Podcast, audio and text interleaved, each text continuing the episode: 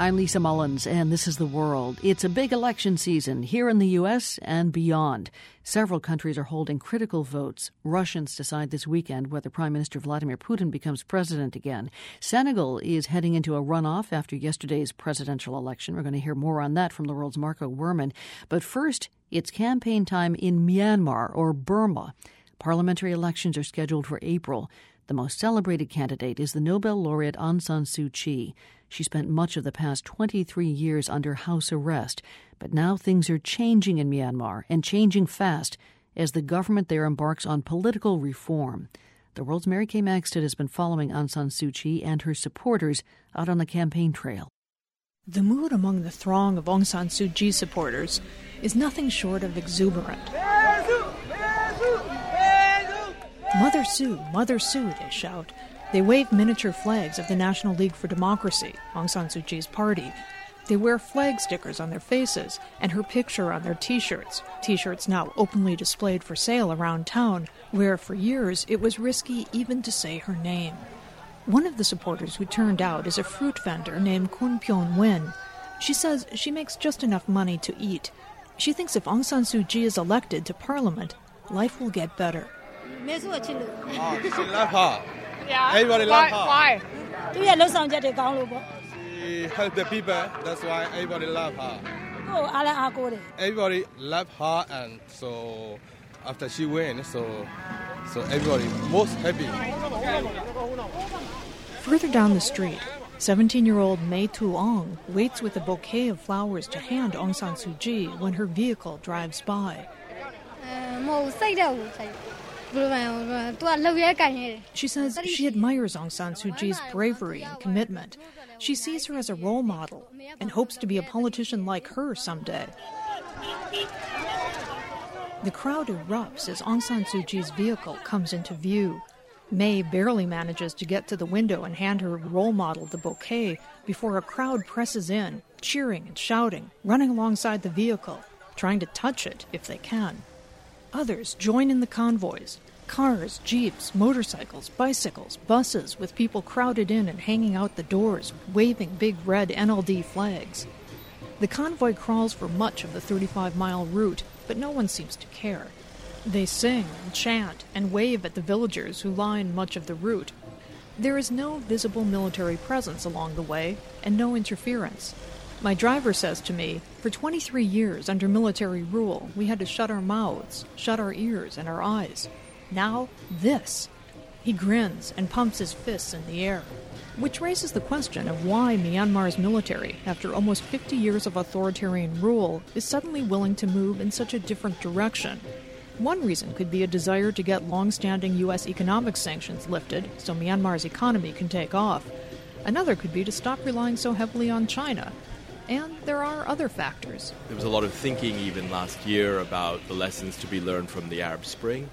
And I think the lessons that many people in the leadership took from that was that, on the one hand, reform needed to move ahead, that they couldn't simply wait until there were uprisings or new demonstrations. Thant Myint-U is the grandson of former UN Secretary General U Thant. He's been active in working as an informal liaison between Burmese civil society and the government, encouraging exactly the kind of change that is now happening. He says the pace has picked up since President Thein Sein met Aung San Suu Kyi in August, but the winds of change started blowing well before that. I think even if you went back two or three years, you would have seen already some of the building blocks for the for the changes that have taken place. A lot of the civil society institutions have been growing. Media was just a little bit freer. People were coming in and out a lot more. There was talk of economic reforms. Political prisoners have been released, though the NLD says some 280 remain in prison. Burmese media have started to push the boundaries, with less pushing back. And the National League for Democracy has found it can operate openly without as much harassment. Its office is buzzing with supporters, crowding in to buy Aung San Suu Kyi t shirts, keychains, posters, and stickers. Party organizers cluster around tables and talk strategy with candidates. One of the youngest is 31 year old Zayar Thaw, who's running for a seat in Naypyidaw, the remote capital city built by the Burmese military. He says he likes a challenge, but he's not sure how much to trust the recent changes. I'm not optimistic and I'm not pessimistic too, but we need to encourage the government, no turning back. Do you think they're listening? Maybe or maybe not. Zayar Thaw comes by his skepticism honestly.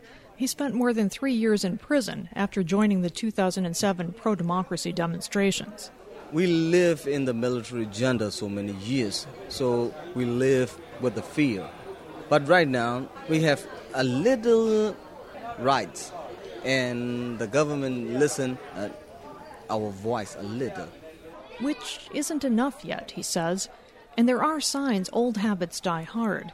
At least one political prisoner released last month, a Buddhist monk named U Gambira, has since been detained, released, and threatened with criminal prosecution for continuing to criticize the government. Still, another NLD candidate for parliament, 62 year old Miu Aung, is more optimistic. He used to work in the government and says in his lifetime he's never seen positive change on the scale of what's happening now. At first, it's very hard for me to believe it, yes, sure. But now and now, the actions have been convinced me they are on the well, on the track for transition. Miu Aung says that doesn't mean he doesn't have his own concerns. To run in the election and to cooperate with the government policies, we are taking the risk. But what is the risk? What bad thing could happen? Everything can happen in Burma politics. And, he says, if the NLD is running for seats under a constitution written by the military and in a system still run by former generals, it could get co opted, especially since it stands to gain no more than 48 out of more than 600 seats in the by election. Still, it's a start, he says. More can happen down the road, assuming 66 year old Aung San Suu Kyi's health holds up.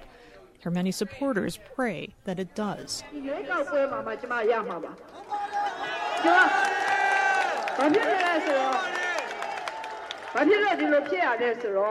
She certainly showed no sign of flagging at Sunday's rally. With thousands crowded into a sports ground in the dusty town of Tonghua, she bantered and joked, and the crowd ate it up. But she also had a serious message about her country's need not just for democracy, but to rebuild its battered education system, to regenerate Myanmar into what it once was before military rule a regional knowledge and education center.